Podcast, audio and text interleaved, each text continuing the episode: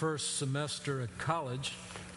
It came time for final exams, and uh, I think I had four or five finals to take that semester. And I want you to know that I slept through one of my finals.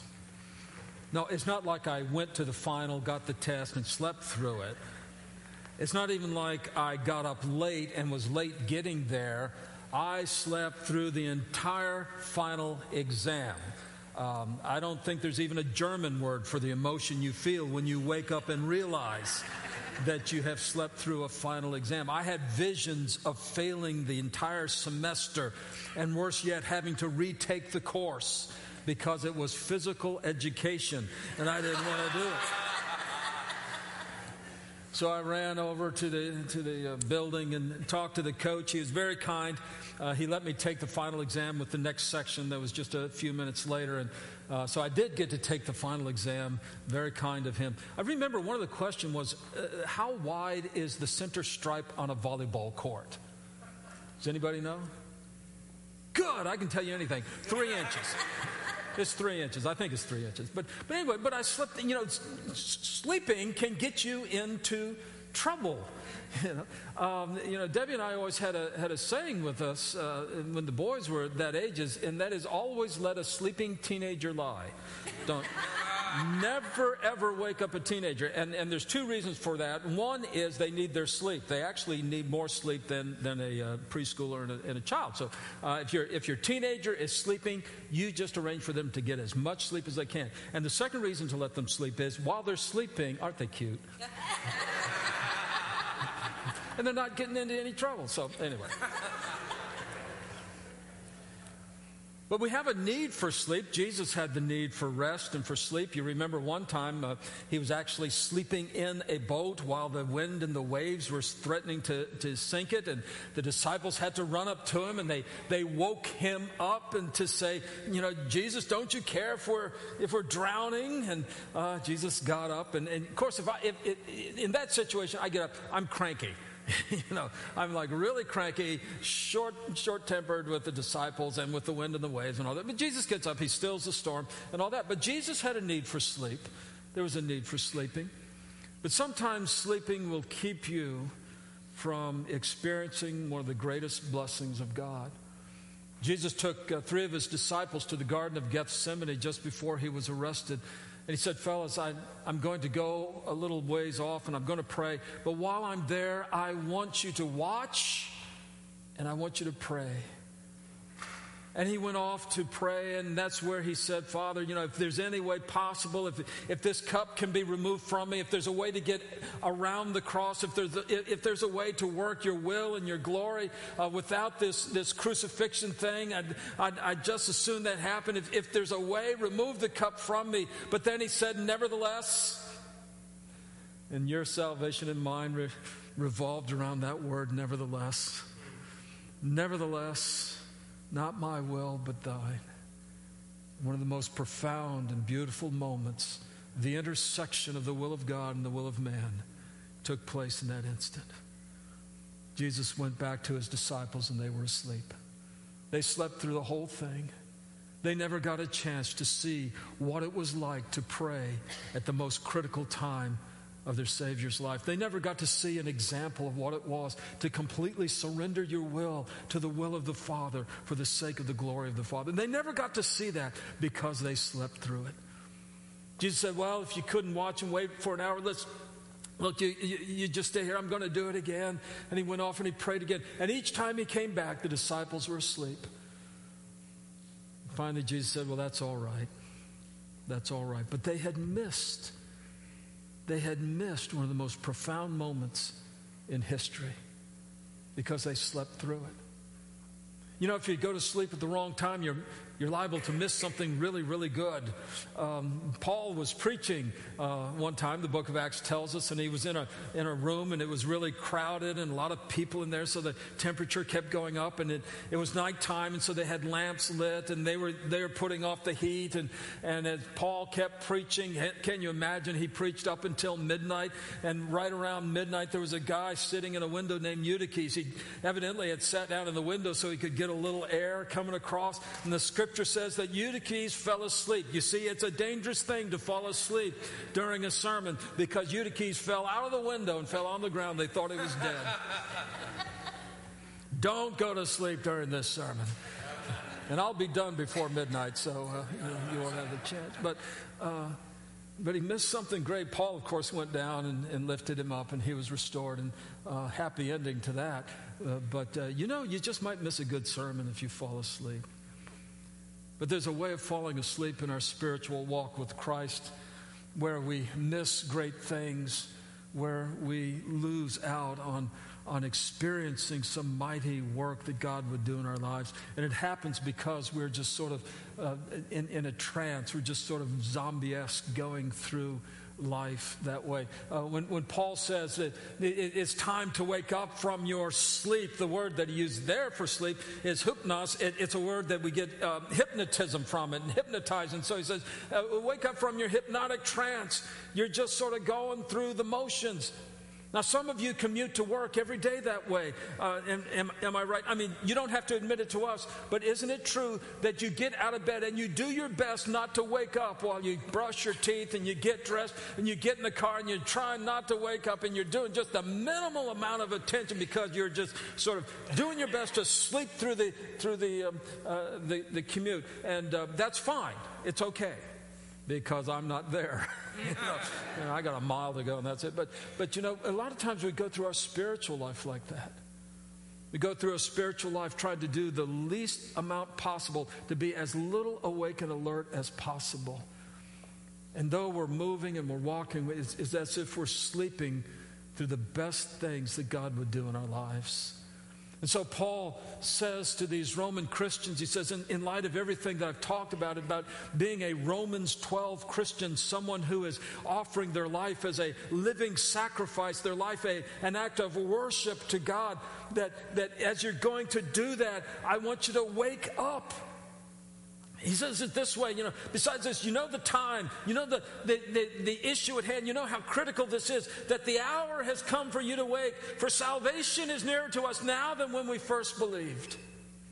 Since that's the kind of time we live in, that our salvation is closer to us now than when we first believed. And, and there Paul is alluding to the three tenses of salvation, that salvation is past and it's present and it's future.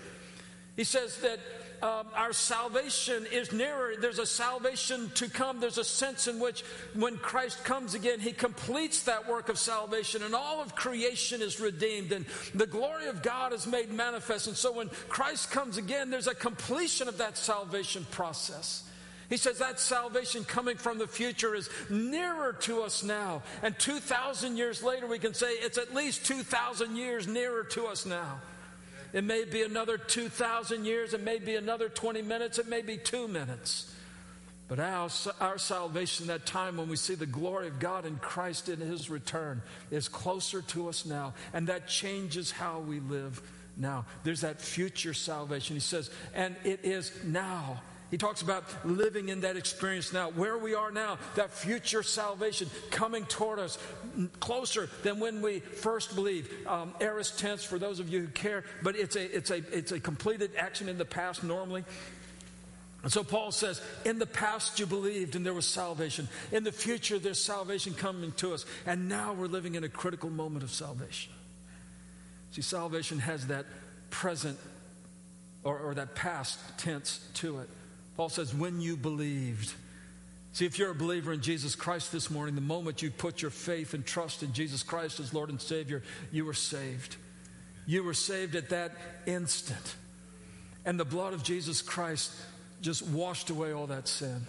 This is what Paul has been talking about in the book of Romans. You know, he started out and he said, I'm not ashamed of the gospel. He says, In it, the righteousness of God is revealed. That in Jesus Christ, in the story, the gospel of Jesus, God shows what it means to be put right with Him and to live a life of godliness and righteousness and holiness. God puts that into our lives. The righteousness of God is revealed to us in the gospel. But then immediately he went on to say, And the wrath of God is revealed because we are all sinners.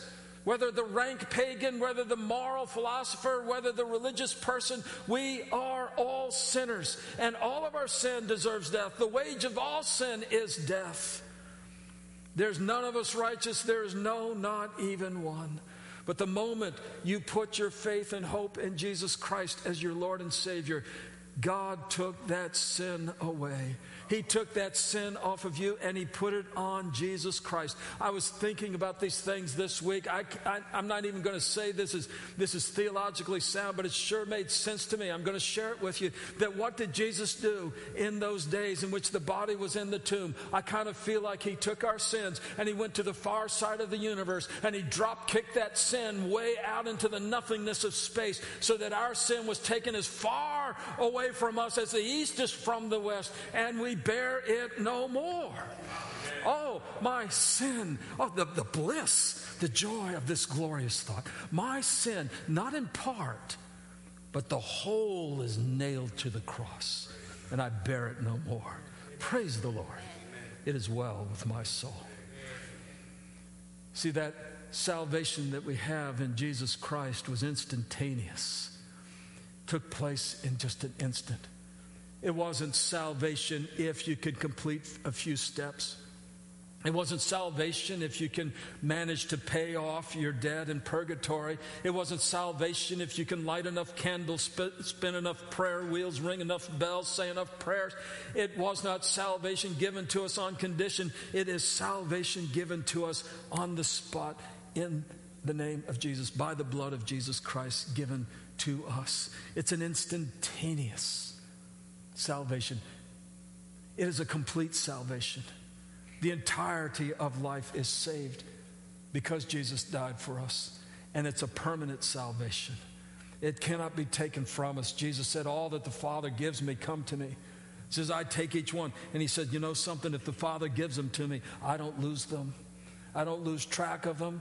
I don't lose them through negligence. I don't lose them because they're squirming in my hand like a, like a, a, a, squirmy little boy, but rather I hang on to them in the hollow of my hand, and no one can pluck them out of my hand that salvation is secure for us. And so there's a past tense to salvation. I pray that you have experienced that. Perhaps you've experienced that in, in a dramatic way, like a Paul on the road to Damascus. Maybe you experienced a, a radical turnaround from going opposed to God in everything, consciously, just willfully sinning against the will of God, and been turned around. Maybe you received the grace of God, such as an experience like a John Wesley who sat in Aldersgate church. And as he listened to uh, the preacher read the preface, Luther's preface to Romans, he said, I felt my heart strangely warmed, and I felt that I did believe in Jesus Christ. By the way, notice the past tense there. It's something that happened to Wesley.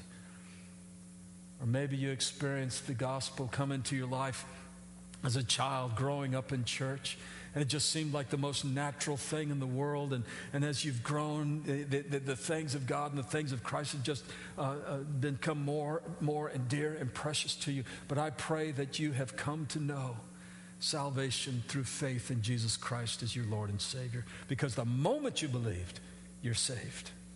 But there's also a present tense to this salvation. Paul says, now this is where we are. We're, we're, we're on the other side of that first believed experience, and we're waiting for the completion of salvation experience. And now we're in that, that central spot there. There's an ongoing work. This is something that we miss so often. It's something that the readers of Romans, you remember Paul's friend, it's something that he missed because he heard, he said, Oh, you're telling me if I believe in Jesus Christ, my sins are forgiven, and, and that's just too easy it, it, it can't be just that easy because if He just forgives our sins and all we have to do is believe, then why don't we just sin? We'll sin and then Jesus will forgive us and God will be more gracious. So why don't we sin so that grace may abound? And Paul said, Well, I don't think you quite got the concept. Because God not only saves us, He works a work of salvation in our lives. And when you come to Christ, That salvation experience is, is symbolized by baptism. And, and, and in baptism, you're put under the water. And that's to remind everybody that Jesus Christ died for your sins. The old man of sin is put to death. That's what Paul says baptism looks like. And so you go under the water, and that's the old man of sin put to death because Jesus died and was buried for our sins. And as you come up out of the water, it proclaims God raised Jesus from the dead. He is risen, He is alive forevermore. And because Jesus is risen, now we are raised to newness of life in Christ. And so now we walk in Christ and we breathe in Christ and we move in Christ. Everything about our lives is in Christ. And now the present tense of our salvation is to live in a newness of life in Jesus Christ. That's why sin is incompatible with our lives. Yes, I know we struggle with it. Yes, I know we stumble. Yes, I know that we have our problems with it. But here's the thing we are redeemed. We're the children of God and it is anathema to us. The Holy Spirit will come and convict you. The Holy Spirit will come and just prick your conscience and, and show you where you're straying off and will make you unhappy and miserable as a child of God, unhappy if you're living an ungodly life. That's the work of the Holy Spirit. And so Paul said in, in, in Romans chapter 6, he said, Look, you know, we can't just accept sin as normal. Because this present tense of salvation has got to be intentional is something that we actually think about, is something that we actually commit ourselves to do. Not to earn salvation, but to thank and to praise and glorify God because of the salvation He has given to us in Christ. It's an intentional work, it's an ongoing work. It's something we know that we'll be doing uh, in, in our entire journey here on earth. And we never arrive, but we encourage one another and we, and we support one another. But it's an ongoing work and an ongoing kind of life, but it's a purposeful life. It's a life of salvation that's trying to look more and more like Jesus every day. You remember what Paul said in Romans chapter 8? He said, Look, those whom God foreknew, he predestined to be conformed to the image of God. Those that God decided, those who are linked up with the will and the glory of God, these God determined, they shall look like my son Jesus. And that's what God is doing in our lives, day by day, moment by moment. And oh, the glory of it, that those whom he predestined, then he called. And those whom he called, he justified and those whom he justified, he glorified. That's the future part of it. We're aiming towards that. There's one other word you could add there if you wanted. He's sanctified. This is the life of sanctification as the Holy Spirit works in our lives to make us holy. That just means make us look more and more like Jesus every day. And so salvation has this, this present tense to it, and that's where we are now. But the glory is there's a future tense to salvation. The day is coming when Jesus returns. And I don't know when it is. And I'm, you know, I'm, I, I'm really not one to make all the charts and diagrams. I can make the charts and diagrams. I'm just that clever, but I don't, I just don't think they do that much good. What you need to know is Jesus comes. And when he comes, he comes in glory. And that changes everything. Oh, I've told you the story. Bears repeating because John's not here. But it used to be, you know, back, back when I used to watch football, uh, you know, God gave me victory over football on Sundays when God invented the, the VCR and we started taping the games. And so uh, everybody in the church knew, don't, don't tell pastor what the score is. And the boys knew, don't tell, don't tell dad what the, the score is.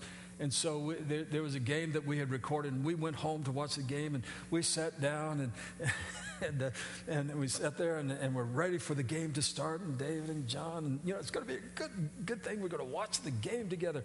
And John turns to me and says, Giants win.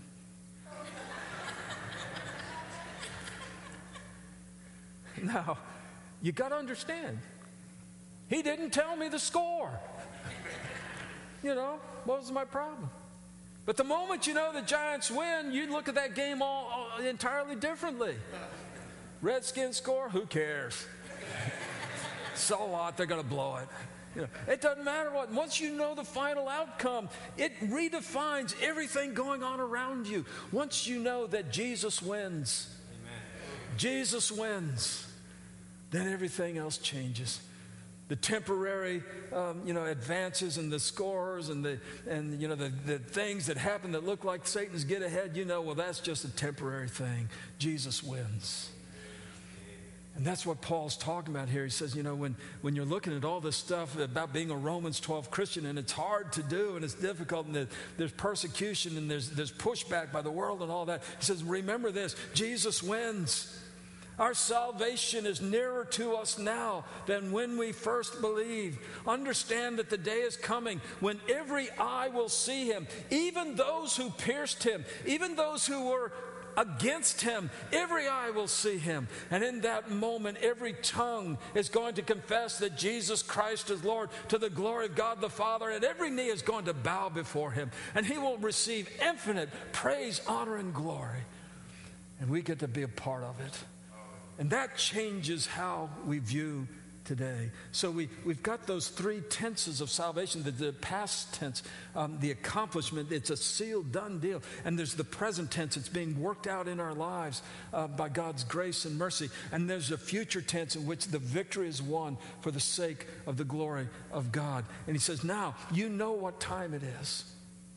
Paul says, You know what time it is, so wake up. Wake up out of your sort of trance like life. He says, Wake up, greet the day. Well, he doesn't say it exactly like that. The way, the way he says it is, The night is far, I almost said far spent. Uh, that's King James. That tell you, tells you where I come from. Then he says, The night is far gone, the day is at hand. So then, let us cast off the works of darkness, put on the armor of light. Let's understand, yeah, there's going to be a struggle today. Yeah, there's going to be a clash between the darkness and the light today. But we are those whom God has translated from the kingdom of darkness into the kingdom of his dear Son. We are those who are now living in the light and walking in the light. And the darkness might seem oppressive, it might seem insurmountable, but God, who is light, gives us the victory in Jesus Christ. Says, Wake up and greet the day. You know what it's going to have, but greet the day because God's going to do wonderful things in it. Let us walk properly as in the daytime. It's not in orgies, drunkenness, sexual immorality, sensuality, quarreling, jealousy. Most of you are saying, well, that's, that's pretty easy. I don't do those kinds of things anymore. But let, let me tell you, every one of those has to do with the natural inclination of the sinful heart. Whether expressed in the rank, sort of uh, uh, uh, uh, overt presentations of sin, or whether it's just the, the, um, the entertaining of the thought and of the motive of the heart, contrary to the will of God. He says, Nighttime is gone. We don't do those things in the daylight. We don't do those things in the daylight. Not anymore. Let's walk in a way appropriate to the daylight that God has given to us. Because we're in that middle stretch of the present salvation on the basis of the past, looking forward to the future when Christ comes again. And so he says, put on the Lord Jesus Christ. He says, oh, just, just put on Jesus. That's your destiny to look like Jesus. Just put him on. Don't wear your pajamas. Wear Jesus, you know, when you go out.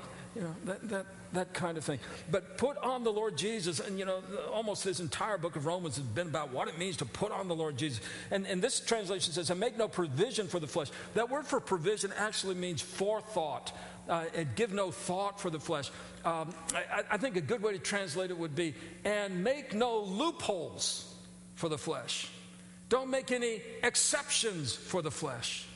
Don't patiently explain to God why He's wrong to ask for a life of purity and holiness, but rather put on the Lord Jesus Christ and don't leave any loopholes or any exception clauses, but just love Jesus that way. So Paul says to these Romans, he says, Look, it's time to wake up. It is time to wake up and live for Jesus. Now, uh, years ago in Debbie's family, and I'm presuming she doesn't mind if I tell this story. Um, and if she does, well, I'll tell the story anyway. She can't get me up here. But in, in, in her family, one of her brothers uh, would, would, would, have trouble getting up. You know, um, imagine that, you know, um, and, you know, that stage of life and so forth. And so um, uh, I think it was your mom or somebody would call down. And, and they wouldn't say, Are you up yet? It was, Yup, yet. Yup. Yup. And he would reply, Mup.